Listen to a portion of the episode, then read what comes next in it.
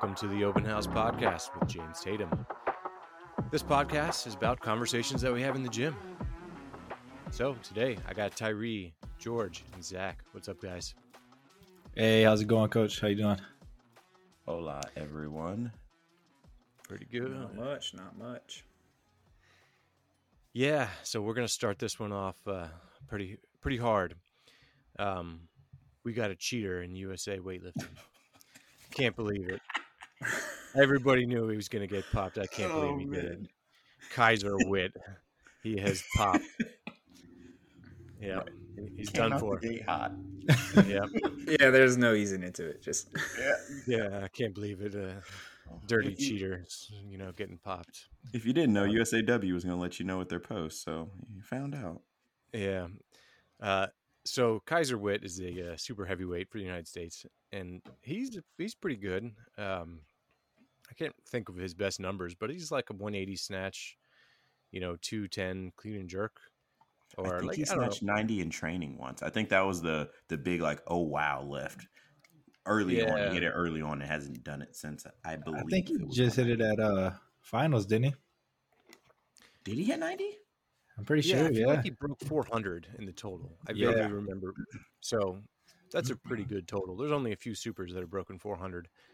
Um, you know, Kane, Shane, and um, you know what? I'm not sure if um, some of those other supers broke it. You know, I think Mark Henry did. Um, but either way, Mhm. Yep. he's a pretty good super heavyweight, breaking 400 kilos in the total. Um, there's Shane Mayer. I don't know if he broke it either, or he he might have. Uh, but pretty much Kaiser he uh, he got popped in competition for THC for marijuana. Um, so he this isn't like a we're not really talking shit about Kaiser in case anybody's really wondering. Um, it's kind of a silly thing to get popped for. Um, but I guess it's kind of uh, started a conversation because USAW announced it, and uh, they put this whole thing and they uh, they they made their announcement and they turned commenting off on that post. By the way, Which they love Um, to do. yeah, anything that's like, uh, Gonna start a conversation. yeah, there's nothing wrong with that. Um, Right. they they turn the comments off. They just don't want to hear anyone else's opinion. They have their opinion. Uh, so maybe that's the real story here. Mm, everybody's Yeah. entitled to their own wrong opinion. Got it. Mhm. uh, so USA Weightlifting posted, and they're like, "Oh yeah, Kaiser popped, and we agree with USADA and WADA and all that stuff, but this is a rule that needs to be addressed." And what do they say?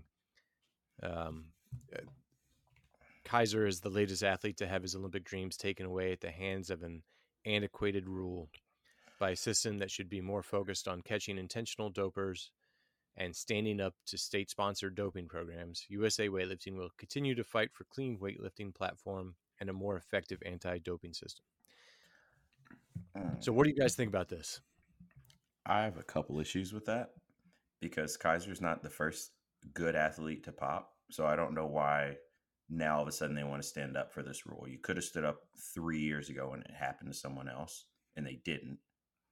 And while we can agree that it's kind of a dumb rule, right? It wasn't like he got popped with Stanozol. Like, okay. They said he had you had THC in the system. Cool.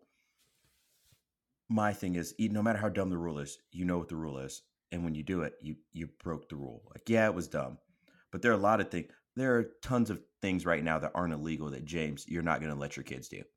Like, it, they know they can't do that, so they can't do that. They can't go downstairs in the middle of the night at one in the morning to eat some Cheetos. That's probably a problem.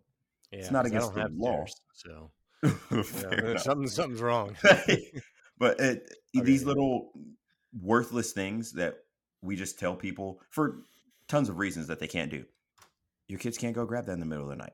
That'd Yeah, be a my problem. kids Are not going to be banned from the kitchen if they do that. Right. Like it's so when we know the rule, like it, it is what it is, and then we just have to address it. So for them to come out like, oh well, we know this is a rule. We can't believe it's a rule. Well, you should have said something earlier if you didn't like the rule.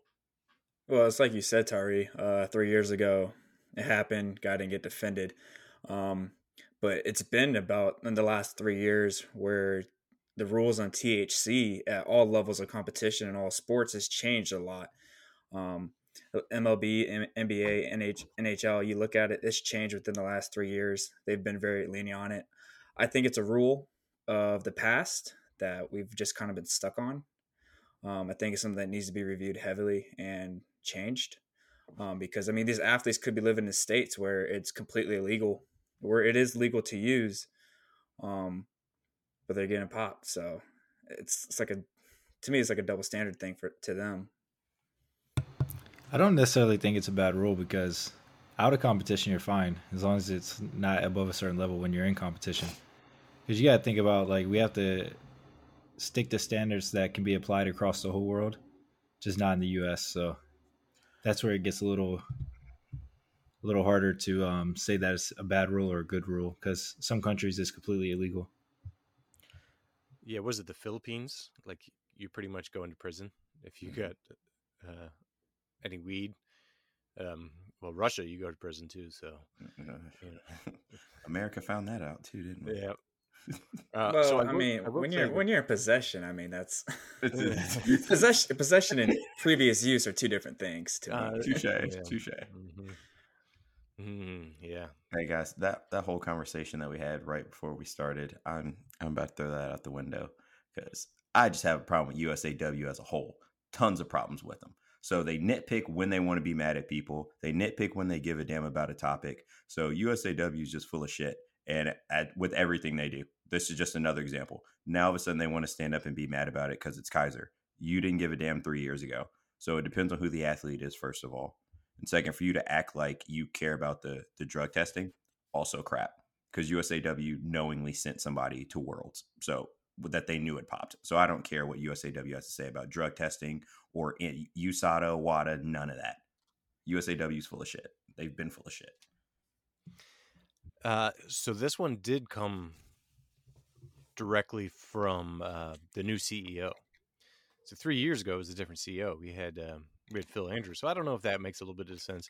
I'm just playing devil's advocate here for you. So maybe the That's new fair. CEO uh, Matt Sicko, um, and I was surprised to see that was very clearly said in that post that they made Mm. that like this came from uh, The new CEO guy. Matt Yeah. Sicko. yeah. I will say Um, that, that they did they did make sure that they said that on the post. Yeah, so I don't know. Maybe they see that a little bit of inaccuracy there, not standing up for some of the other athletes. Um, but Uh, How long does it take to get a the positive test back again with mm, USADA? uh, so USADA, you're probably looking at two weeks. Okay, right. Like that's what I thought. So that's also why I don't care what USAW has to say because after they sent Ian Wilson to Worlds, they say, "Oh, he popped on a test that he took a month and a half before we sent him to Worlds." But you just forgot to say something and let him go to Worlds. Or did they send him and wanted to see how he placed and then decided to pop him after he didn't place? So it's it's funny how righteous USAW wants to be right now. That's that's not who they are. They're just full of shit. Yeah, I uh, I don't know if they have any control once USADA has a test in their possession. I think they have the the way that USAW has control over drug testing is they get to choose to tell USADA about which athletes. Um, and I think that's kind of where that unethical thing of USAW comes in, is where some athletes won't get tested that much when they're clearly much better than someone else. Like one person will get tested twice, and another person will get tested twelve times. And that's where they, I think, they have their power to kind of skirt that USADA thing. Um, there are a couple other things with USADA that, um, like if he contested it, I don't know if he's still allowed to like legally not be banned while he's in contest, while he's contesting like his A sample. Like if they said, Mhm. "Hey, your A sample came back as this," and then maybe Ian was like, "No, uh, test my B sample." And you said with USADA or WADA? That was with USADA. Oh, okay. I don't know about USADA because that was another thing that was an issue with WADA because somebody would test positive. They would say they want their B sample tested. They would allow them to continue to compete, And then when they popped on their B sample, they would say, "Well, we had already popped you on your A sample. We'll count that time as your down period, even though they were still competing." That happened with two athletes. One was a smaller Uzbek lifter, and I don't remember who the other one was because that came out with the whole Thomas Ion stuff, where they allowed him to compete, but they also started the clock on his ban until they tested the B sample, and they waited ten months to test the B sample. Yeah, So- that's pretty. That's pretty sneaky. Right. yeah, I think USADA probably follows the same guidelines as WADA, so I imagine that that's what they do. But I'm I'm not certain on that. Um, but Matt Sicko, I, don't think I'm saying his name right. We're gonna have to talk to somebody from USA Weightlifting. The new CEO. I was happy when you said that because I didn't know how to pronounce it either. So I was just going with that too. I'm like, oh, well, oh, that's how you say it. Okay. I, I don't know Siccio Siccio um Siccio I don't know but um yeah he uh was the CEO of USADA before he came to USA Weightlifting so I'm sure he knows um Mhm. and maybe that's kind of where this is at maybe he sees that USA Weightlifting's being stupid with this rule. But uh yeah like you said George it's it's kind of hard to um make that consistent across all countries you know because you know some countries they really uh, are anti-marijuana. Um but i don't know it still shouldn't make a big difference if they change the levels i think that was the thing too is that the levels of thc so the idea is you don't want to be high in competition. So you show up to do competition and you're snatching and you're high um, you know that's a safety concern you know? So that's the reason why it's banned at least in my mind that's what i assume um, in competition and not out of competition. But the levels that they test for in competition are levels that are so low that it wouldn't be like you know that level isn't going to make you high um so i don't know that just seems to be the the latest thing you know a new uh, a new uh, drug testing issue coming up now. There was a girl in track that got popped like a week before the 2021 Olympics. Mhm. Yeah, she was a Yep. Texas student. Yeah, and she was just like, "Ah, whatever, I'm good." Right. she just didn't care because she was like, "Oh yeah, I just smoked some the night before competition." you know, Yeah. cares? Yeah, um, yeah. She was quite unapologetic. Um, the backlash from that was wild, but she really was like, yeah, yeah, I did it. Oh, Yeah, that was kind of weird. That backlash. People's opinions on weed is uh is very strong. yeah. I just, I do. I think the rule is dumb. Yes, if somebody wants to get high before they lift, okay. But I mean, eh, whether you agree with it or not, the rule says they can't do it. So just don't do it before. I've told my friends this about the NFL combine. When guys test positive at the combine, you deserve to never get a job a day in your life because you know they're going to test you on April 15th. And if you can't help it that day, the day before, and you still test positive, that's a whole nother issue. You're walking into a job interview where you're guaranteed a half a million dollars, and all they say is don't test positive and run around at this combine. And they're like, ah, I can't do it. I I, I got to smoke some. Now we got a whole nother issue, my man. Like that's when you know you're going to get tested. The surprise test, okay, that's a little different. Even with Kaiser Way, like he wasn't for sure. Like you don't know for certain that they're going to test you at every meet. But when you know they're going to test you and you still test positive, I have an issue with that. Like you know better. Yeah. If you're gonna win, they'll they'll test you pretty much every meet. And he definitely He- had he's going to win. the ability to win, yeah. Um, how often do people get tested like or how often do they uh, fail the test at combine? Is that like a common thing? You know you're going to have some every year. I I can't come up with a percentage. I that I wouldn't know. I'd just be saying a random number if I said, but you're not going a year without people testing positive. Yeah, you're gonna. Yeah, someone's gonna test positive. I mean, it's a bunch of college students showing up. Someone's gonna make a dumb decision, thinking they're the exception to the rule, and get away with it, and it's gonna happen. I just, like Tyree said, there's no percentage that's known. Yeah. You know, there's this stuff called uh, Easy Pass that I've been seeing. I guess you can buy it at a gas station. This isn't going to help you in your drug testing, like USADA, because they actually watch you pee. But if you people are uh, like going and taking work drug tests, and probably like sport, uh, you know, drug tests where somebody's not watching them pee, and uh, I guess they got little hand warmers and they warm up the pee, and you you use that pee and you go in the sample room and um, they just use that as their uh, their drug testing pee to to pass. Um, but that would never work in USADA. Man, they uh, they are watching like hawks. They know every uh, male athlete's penis size. You know, they, they they're watching. They uh, they uh, they don't let that uh, go by quick.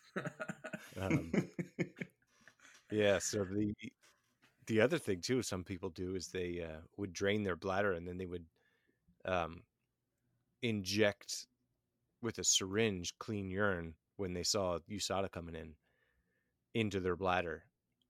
Man, that would hurt. Mm, yeah. Uh, yeah, just going. I don't know. I guess they go through the abdominal wall or something, and they just inject clean urine. Um, Boy. yeah, yeah, that's a li- people. People are crazy. Uh, That's extreme. Yeah, well, oh, hold on now.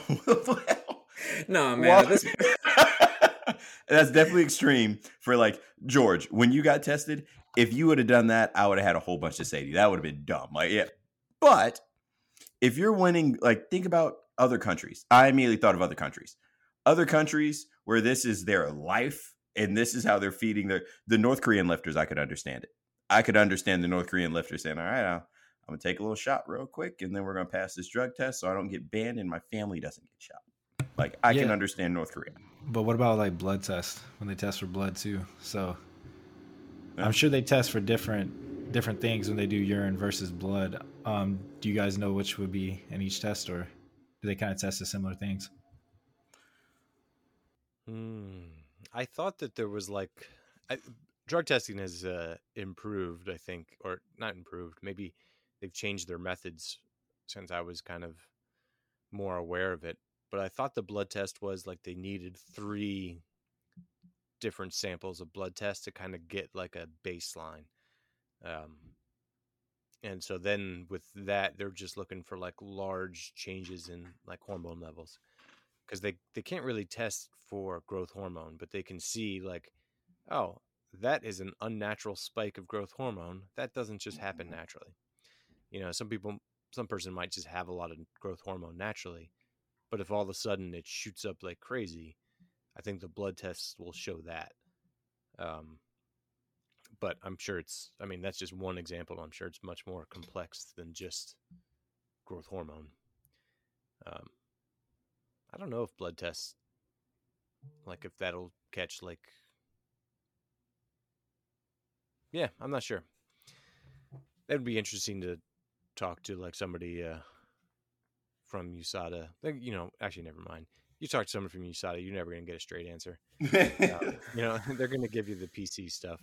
You know, that's the annoying thing is you um, you can't really ask straight up questions. It's like that uh, that documentary Icarus. Yeah. The guy actually wanted like straight up answers to some of his questions, so he went to the Russian guy, and then the Russian guy just gave it to him straight. You know, Mhm. USA guys like they would never tell you straight up for fear of, you know, whatever um, repercussions come against it. But the Russian guy, I forget his name in that movie Icarus, was just like, "Oh yeah, this is how you cheat. This Yeah. is how you this is how you win. This these are the drugs you need to take if you want to win. You know, I'm I'm part of uh, Russian anti-doping agency, but um, I know exactly what to do to make you win your bicycle race because that's how that movie started out. So, uh, and then they almost killed him. yeah, That's a really good documentary if you haven't watched it. That was really good. yeah, I just recommended that to someone else the other day. It's definitely one of the good ones. Where's this movie at? I haven't seen it. Is it Netflix, Hulu, what? Yeah, Netflix. Netflix. Netflix. Icarus. Okay. Um, so Icarus, I think, is the name of the. I forget it. It's like the Greek thing. Um, it's the Greek story about the son and the dad, and they're in prison, and uh, they make wings out of candle wax and feathers from their pillows, and then they jump out of the tower and fly away and escape. Um, and I think the son's name is Icarus, and uh, the dad tells him to be careful, don't fly too high and don't fly too low. You go too low, your wings get wet and they get heavy, and you can't fly anymore. You go too high, you're too close to the sun, and the wax will melt. Um, and the sun was just like, "Fuck it, I'm going all out," and he flies up near the sun, and uh, that's kind of the idea of what Russia did. They were like, "Fuck it, we're going all out. We're flying close to the sun. We're gonna dig a hole underneath the testing agency and make all of our athletes um, Have you seen his show deck? that they're clean." Oh, man, yeah. this is great. I when it dropped, I saw it like the day that it came out. It's good. Go. Yeah. Yes, you two need to watch that tonight. When we finish this, go watch it. Well, don't interfere with your sleep because sleep is important. there goes the coach. There he goes. Yeah. All I right. was gonna say, Uh, Tyree, I sleep eight to ten hours. I don't know. That's- no, yeah. If I eight eight is a good day. Not that I don't have the time. I just wake up. Like I, I'll get six and a half, seven, and then I'm just wide awake. Every once in a while, I might sleep eight, but I don't feel any better. I just, I'm normally up before my alarm clock. I try to go to bed earlier, and then I still just pop up. I get about seven to eight. Probably not. I probably. I think I'd rather like to have like eight, nine, ten, but seven to eight, I, and it works fine for me personally. Getting seven to eight, I wake up in the morning. I'm like like you, Tyree. I wake up like once I'm up, I'm up. Like there's no going back to sleep. It could be six hours. I'm just gonna be wide awake. I can think of one person who I, I literally thought something was wrong. I'm like, man, they're, they must have had something happen to them. I just hear excuses right now. You guys could sleep No. eight hours if you wanted to, or ten. No, I, no. Yeah, better routine, get your circadian rhythm under control. You know, you could get there. It's like a PR in the snatch. You know, you don't just wake up and go snatch a PR every day. You got to work to it. So sleep same way. Do you remember how long I, I worked for that one kilo? It's still, it takes a minute for me. oh, man, I fought forever for that damn one kilo. Well, if you had ten hours of sleep, you'd probably kilo every week. Just saying. That's, I wish. I wish. I would knock myself out every night. Uh, if I you can get a try it. kilo every six months, kilo every six months, that's amazing progress. A kilo every six months, I'd be set. Yeah, you should try it. See what happens. Do it like a full, uh, a full. Try to get a full month of getting over eight hours of sleep a night, and see what happens. Mm, see, and I have the time for that because my alarm goes off at seven oh five, and I'm normally in bed around ten. But I just alarms up at seven oh five. I'm probably up at six. Just Yeah. up. So Get in bed at nine then. yeah, We'll, we'll see how this goes. we, yeah. Well, I will report into the group. You guys will find out. And for those Yeah. listening, you'll now you'll understand why it's in the group. You'll you'll see. I get a, I get about eight hours of sleep. Um, Travis Cooper used to get like 14 hours of sleep, if not more. I knew one person got nap. 11 and a half the other day. They got 11 and a half, and I didn't believe it until I saw their whoop. Like they were out for 11 and a half hours.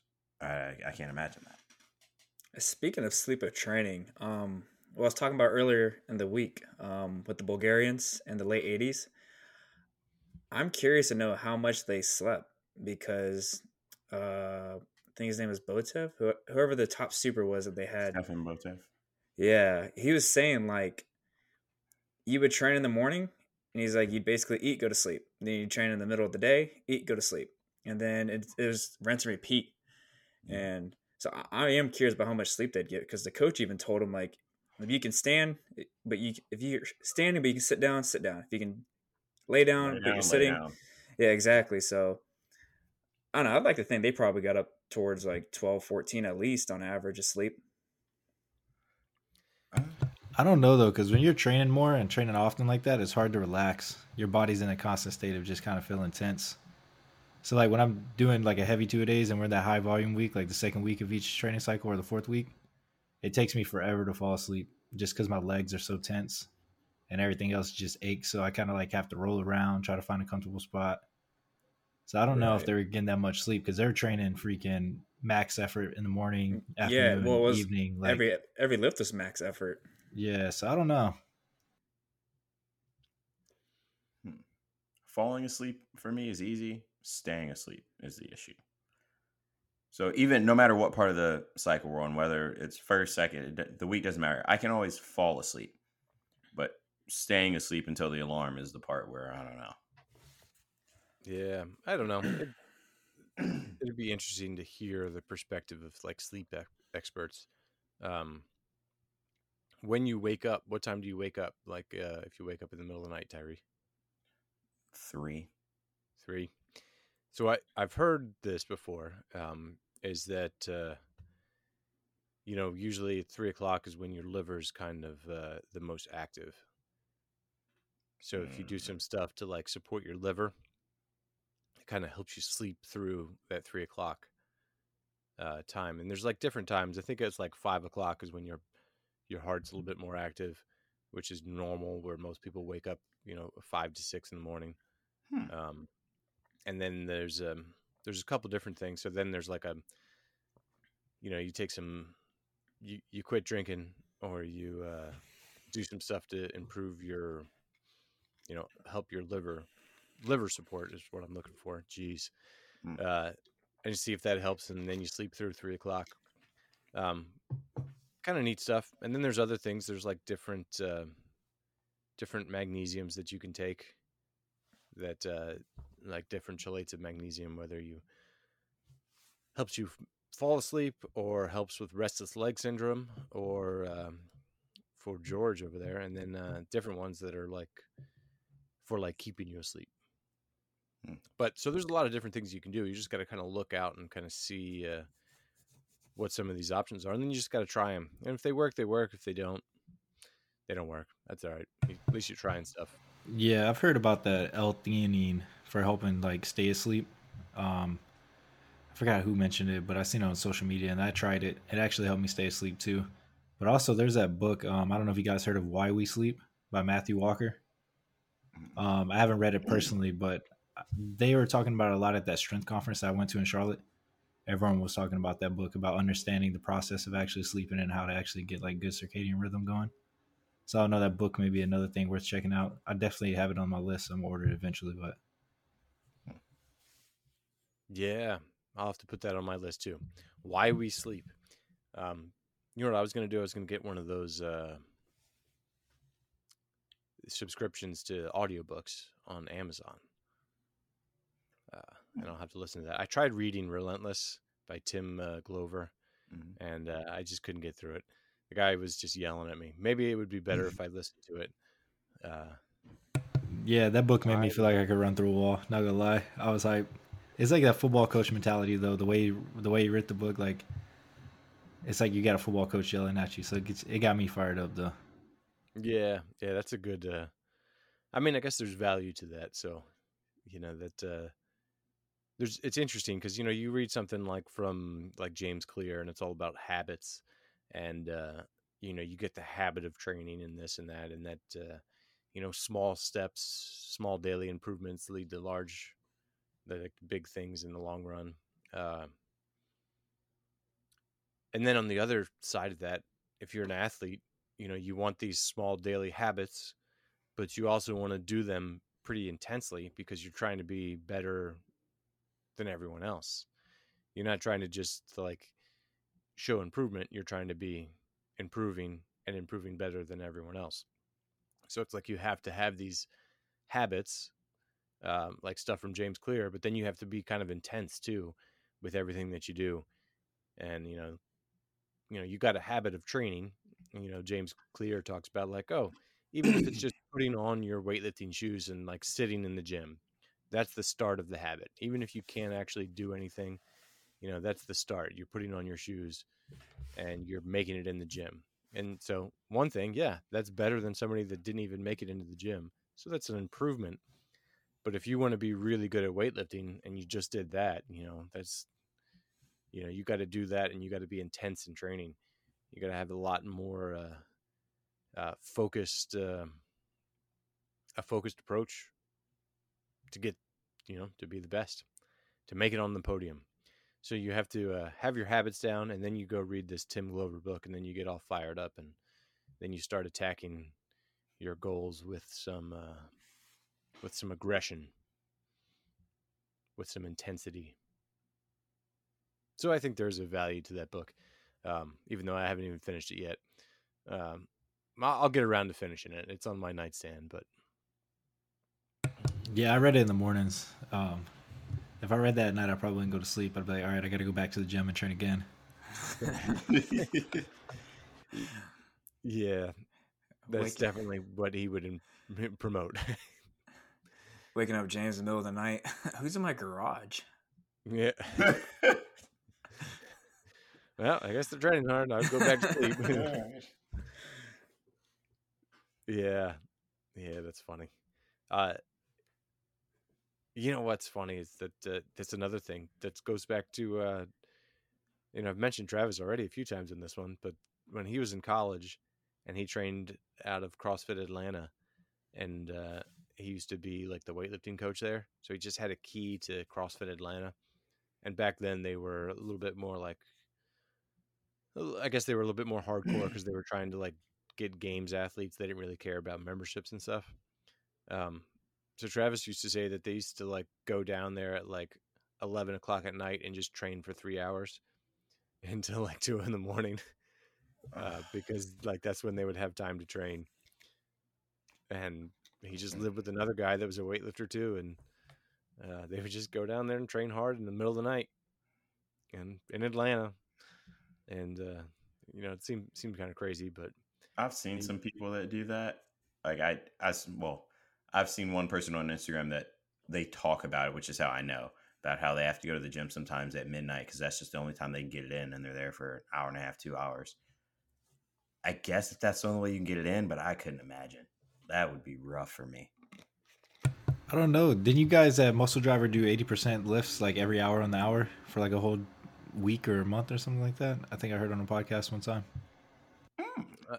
Uh, we did that for the first time we did it. We did it for one day, and then we did it for two days, and then we did it for three days. But we spread those times up, uh, out by like a couple weeks. Um, so we did it, and then we would see how we responded, and then we did it, and we did it two days in a row, and we see how we responded. Uh, and it wasn't quite eighty percent. So like, the first session was pretty light, and then it wasn't every hour; it was every like thirty minutes, because we did it like sixteen times. So we did it for like over eight hours. I think that's where the eight. Um, Yeah. but uh, so we would pick two exercises, and we would cycle out between, you know, snatch, clean and jerk, and front squat. Um, I think that was just those three, and we would only do two, and one of them would be a little lighter, and the other one would be, you know, seventy-five or eighty percent. And then during the middle of the day, kind of following that circadian rhythm, we worked up to like 90% on one of them. Um, and then we went a little bit lighter. And then the next session, we would work up to 90% on the other one. And then a little bit lighter. And then the third one would be like 90% on front squat. And then near the end of the day, we would kind of bring those percentages back down. I don't remember the exact numbers, but most of it was, most of the reps were probably around 75% more so than 80%, but we did kind of go above that 80% into like one uh one 90% for each of them. But probably most of them were 75%. And you said this was over an eight-hour time span. Yep. And we would train every 30 minutes. And we'd work we would just work up to whatever the percentage is and then stop. You know, work up. So the first session might be snatch and clean and jerk, work up to 60%. And then like that would take 10 minutes, 15 minutes. And then so 15 or 20 minutes later, we would work up again on um, snatch and front squat to a little bit higher. And then next we would do clean and jerk and front squat. And then, you know, so we kind of like go back and forth with them. Um, and I did not do well on it. It just destroyed me. Um, but Mike Zella did really well on that program. And um, I think Travis did okay. This George makes would've me. loved PR it. like a month later. George would have loved it. That's why he listened to it. George was just, oh man, you were hurting to do it, weren't you? Ninety percent every thirty nine slant. That's this man. hey, it would have, and he would have done it. That's the problem. He would have got away with it. There's no way. I feel like I would have crashed, and George would have been thriving. Dude, Yeah. George doesn't care, man. When I train with him, like he'll just be like, "All right, we're gonna take this ten kilo jump." I'm like, "Bro, like your numbers are higher than mine, man." Like, I've told Hey, people here hey. at at West Virginia about when we were in your garage, James. When I came back for, I guess it was winter break, and we were snatching. It was the snatch complex where it started with the power snatch, and I didn't have a good day, but like it wasn't a bad bad day, just eh. And we worked up. George missed. All right, I'm gonna go back down, work back up. Well, I missed too. I'm like, all right, we'll work back up. So we worked back up again, and I missed again. I'm like, all right, I, I think that's it. George worked up a little more, missed. Fuck it, I'm gonna go back down, work back up again. And he did. And then he missed, went down one more time, like only five kilos this time, hit it, and then went for a PR. I'm like, what the fuck? Like, how? how? And I'm just looking at James. I'm like, man, I don't have this. Like, I, I can't take 50 pulls at this. I'll never forget it. He missed because you missed one, you worked up, had like an ugly 105, missed 110, went back down to like 100, worked up, hit 107 again or something, missed 110, went down to 90 and worked back up, and you end up hitting the 110.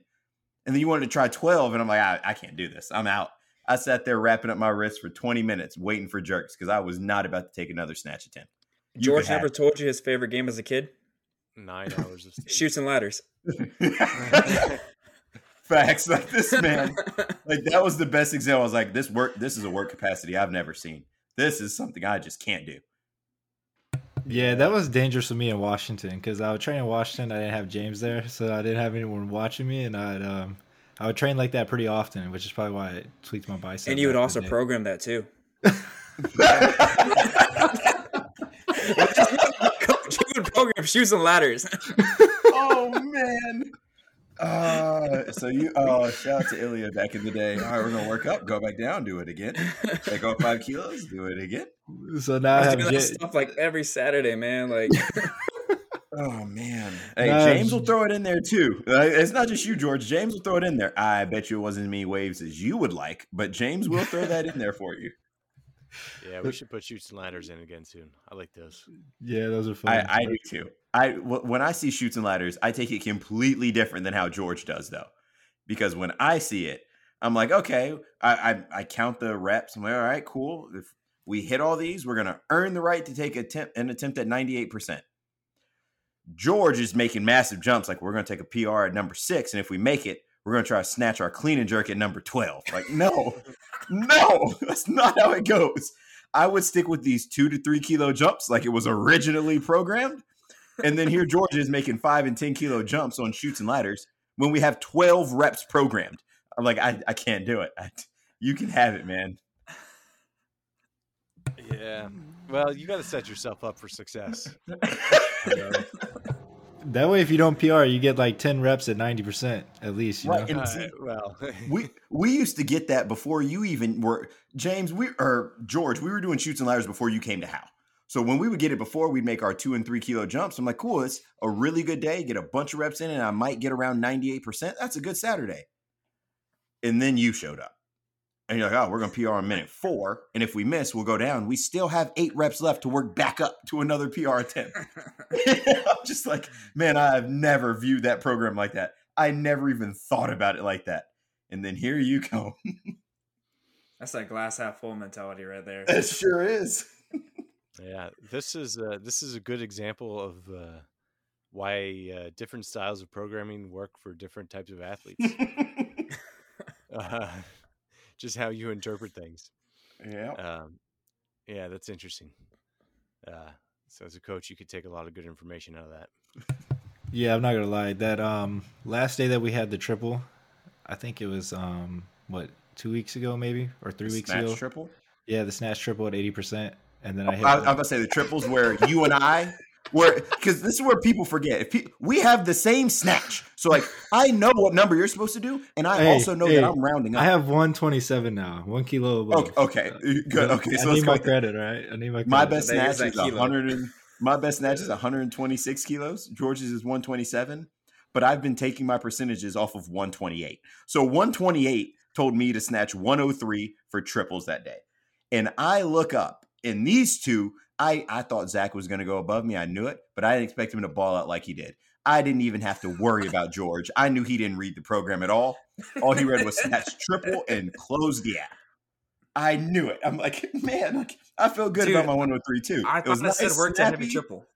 No, it- I got humbled in my own way though, so I may have balled out that day and got a PR triple. But I looked at James and I'm like, all right, um, my best is 112 so far. James is laughs and he goes 112. That's a joke. And I was like, should I go 115 or 113? And he's like, you should take 113. You know, get the PR, save it. We're getting close to competition.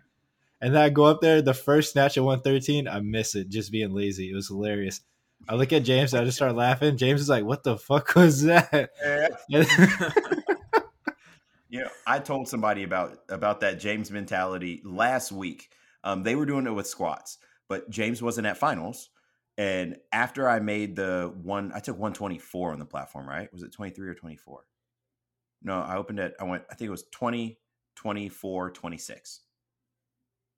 And after I took 24 in my head, I was like, go to 28. You can make it. You can make 28. Just go straight to 28. And I and Guy probably would have let me if I asked him to. And I'm sitting there, I really wanted 28. And in the back of my head, I could hear James take the kilo PR, take the PR. And that's exactly I just told him, give me 126 and I'll take it.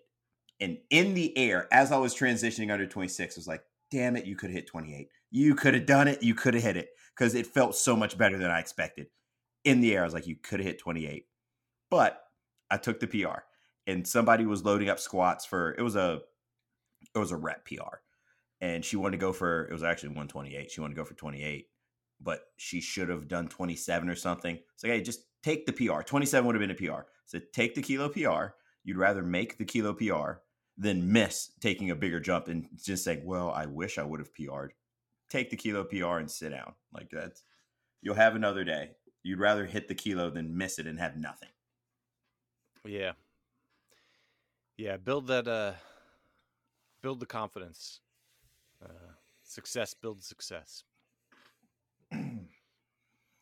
Well, I mean. I guess a good thing we can say, James, is uh, I can add one little star.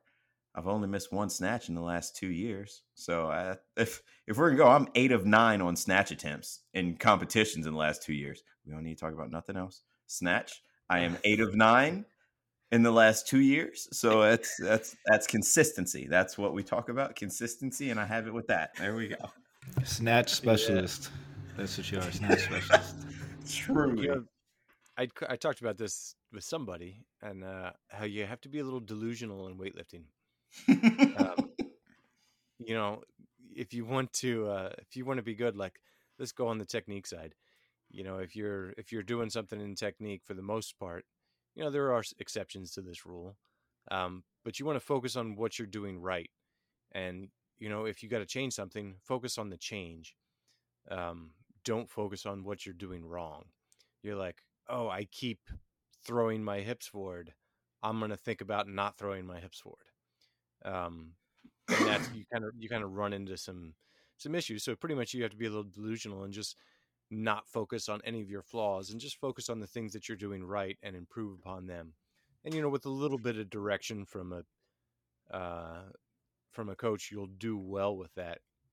And then on the big picture, you know, if you get discouraged and uh, about something and you're always focusing on something where you fell short, you got to be a little delusional and you just got to blot it out of your memory and you know focus on the good things um and then that keep you uh that keep you going back for more and then it then it applies to this situation too you know if you're uh you're, you're going under a snatch and you think you can't do it um what if you're like going under a snatch and like oh this is easy i got this you're a little delusional so then you go after these pr attempts and then you make them um so it's it's worth lying to yourself or being a little delusional in weightlifting um, to an extent. I think that was while I agree with everything you said, I think that was perfect timing. I said I went eight for nine. And you're like, yep, let's be a little delusional here. Good job. You can snatch, but clean and jerk, you're trash. And you said it in so many words, James, but I will fix it. One day I will learn how to clean and jerk. Yeah, so there you gotta just be delusional. You know, you you feel feel good about the snatch, uh, and uh, you know what to improve on clean and jerk. Don't uh, don't think about the misses. You think about uh, the makes that you're gonna make in the next one. Which is Yeah, I'm weird, especially with me. If you look at my percentages, my percentages tell you that I'm good at clean and jerk. Of the my snatch percentage to my clean and jerk, it would tell you I'm good at clean and jerk, and somehow that just doesn't add up. Well, um, the consistency at those numbers is the difference. I'm consistent at 97, 98% on snatch. And then for clean and jerk, that consistency stops at like 91, 92%. So This then it may just not be- off.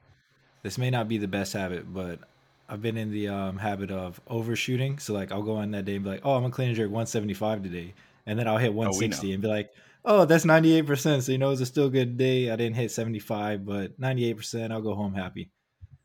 Same thing with snatch. I'm like, oh, I'm gonna snatch 135 today, and then I'll only hit like 124 or 125 or whatever, and that's Well, like 98 You guys think I'm joking. I've thought about this every day since I posted it last week. When I do this local meet, I'm probably going to go in there and snatch 130. So I'm going to go 130, 144 on my opener. No, that's disrespectful. I have to go 145. I'm not going to have a green. Uh, I have to have the green plate on at least. So I'm going to go 130, 145 and pass on my clean and jerk attempts. I'm going to snatch 90% of my clean and jerk that day and get out and just go to nationals that way again. Like that's 130, 145. It's going to look disgusting on the board, but it'll get the job done. You go to pull a Tatum. That was Tatum's first meet. so uh, it was Mhm. I don't know if you were at How yet. We had a meet, and I just my forearm was acting up. Also, why I use straps when I snatch now because my, my bicep. I kept screwing up my bicep, and I hadn't done a meet because before that it was my shoulder. So I had to do a meet to qualify for American Open, and I hadn't snatched more than like sixty five kilos in a month and a half because my forearm was always bothering me. So we opened me at snatch at ninety kilos. Mm, I remember that. you're, you're right.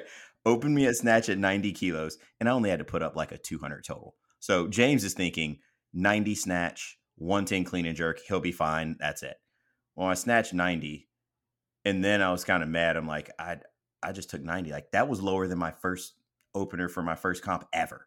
But we knew why I was there, so took 90, and then I think I came out at like 105 for the second attempt and then James is thinking that's that's it.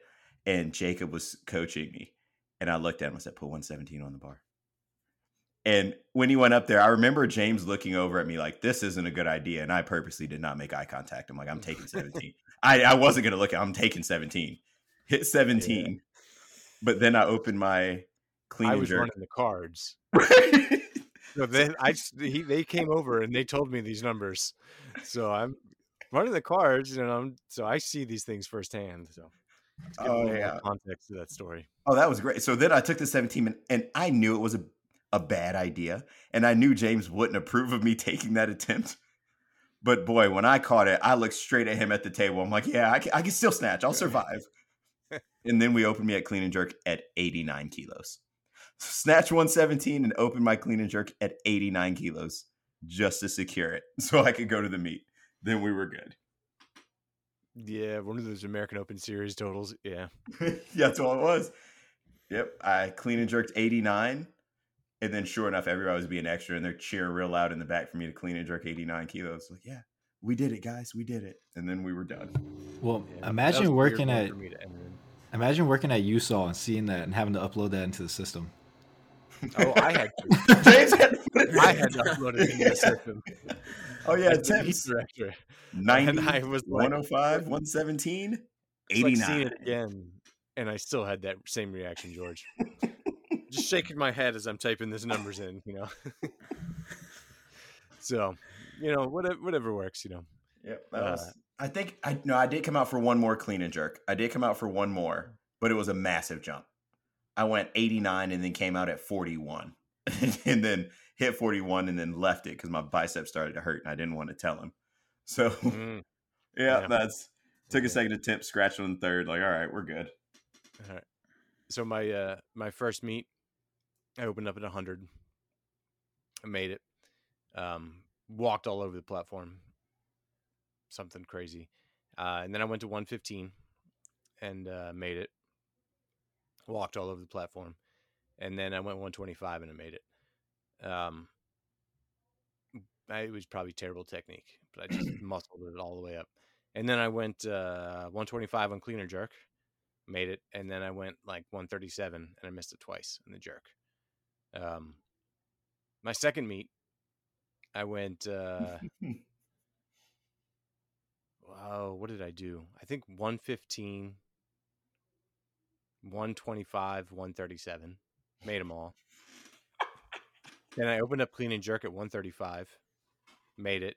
Then I went 147, made it. And then I went 157 and I missed it. yeah, uh, that second meet was what I qualified for nationals with. So then my third meet, I went to nationals. That's how different the qualifying totals were. So I taught I qualified for nationals with a uh, 284 as an 85 kilo lifter.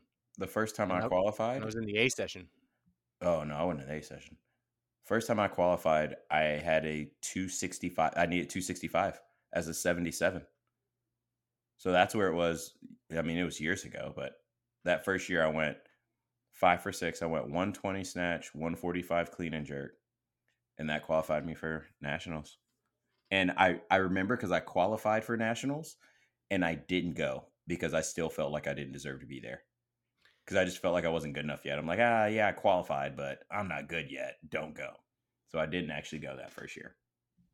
So speaking of qualifying totals, I have a question about that. So for at a 96 to qualify for the series, I think it's like 221. It's Mhm. nothing crazy. But for finals, it's like 291 and then for nationals it's like 303.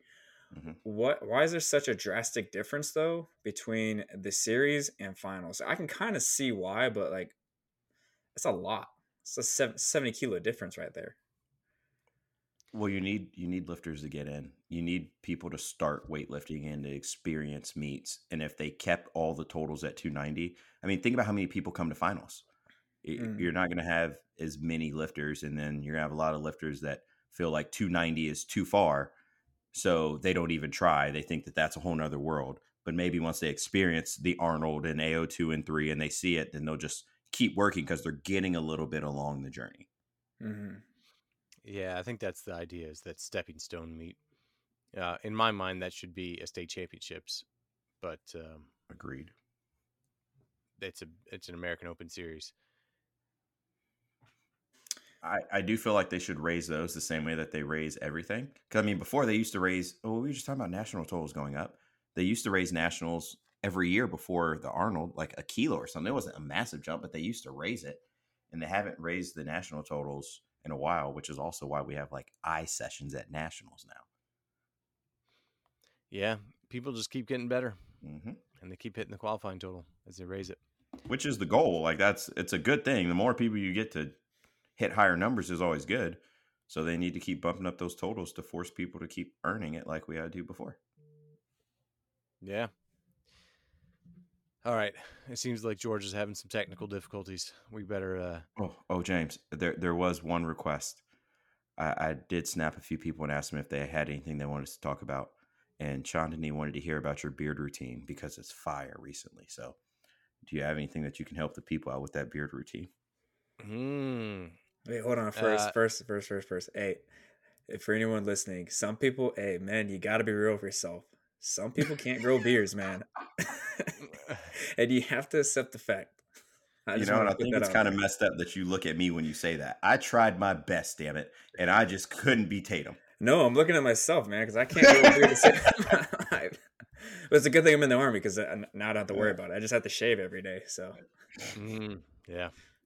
Uh, so this is about six months of uh, six months ago. I trimmed it at one inch, and then I haven't really trimmed it since then. And uh, I've been uh, I've got a uh, a beard comb that I got.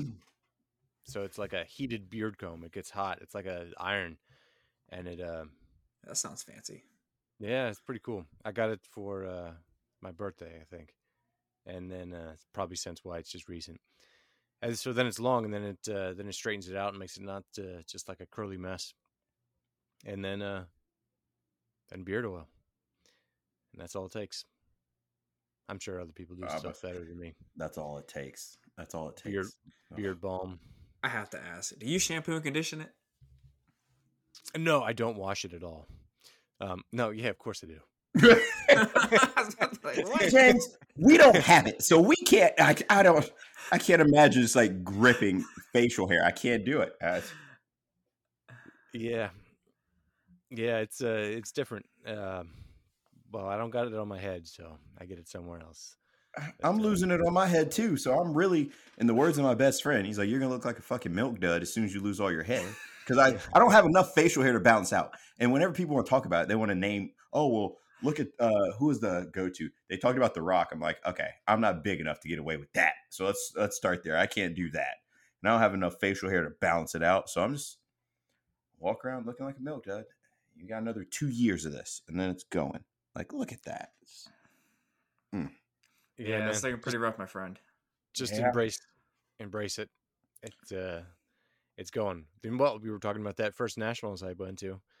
I uh, I bent over and my my wife took the video and I saw the video after the competition when I was snatching and I said, "How did I get chalk on my head?" She, she looked at me. She goes, "That's not chalk." oh no! That's your So, scalp. there you go. That was uh, Mm. Yeah, no, Man. I I saw mine in videos too. Uh, that's I'm seeing videos and I'm like, man, this is. I didn't realize it was shiny. Like it's it's shining in my snatch setup. What the hell is that? And well, when it goes, it's gone. I, I'm not gonna rush it, but boy, I'm not gonna hold it on. I'm not gonna hold on to it either. Like when it goes, all right. Yeah, just embrace it. It's part of gaining wisdom. Uh, all right, so we'll leave it at that. Uh, All right, everybody, thanks for listening. Uh, this is the first episode that we're going to try to put on YouTube. We'll see if it even works. Um, so if it's not on YouTube, you're just at the normal podcast uh, spots. So thanks for listening, or thanks for watching, and um, you guys got anything? Uh, any closing words? I got nothing. Hey, uh, you guys better ball out at the Arnold. I'll talk to you guys after that. Yep, we're heading out on Wednesday. All right, check us out at houseofweightlifting.com. All right,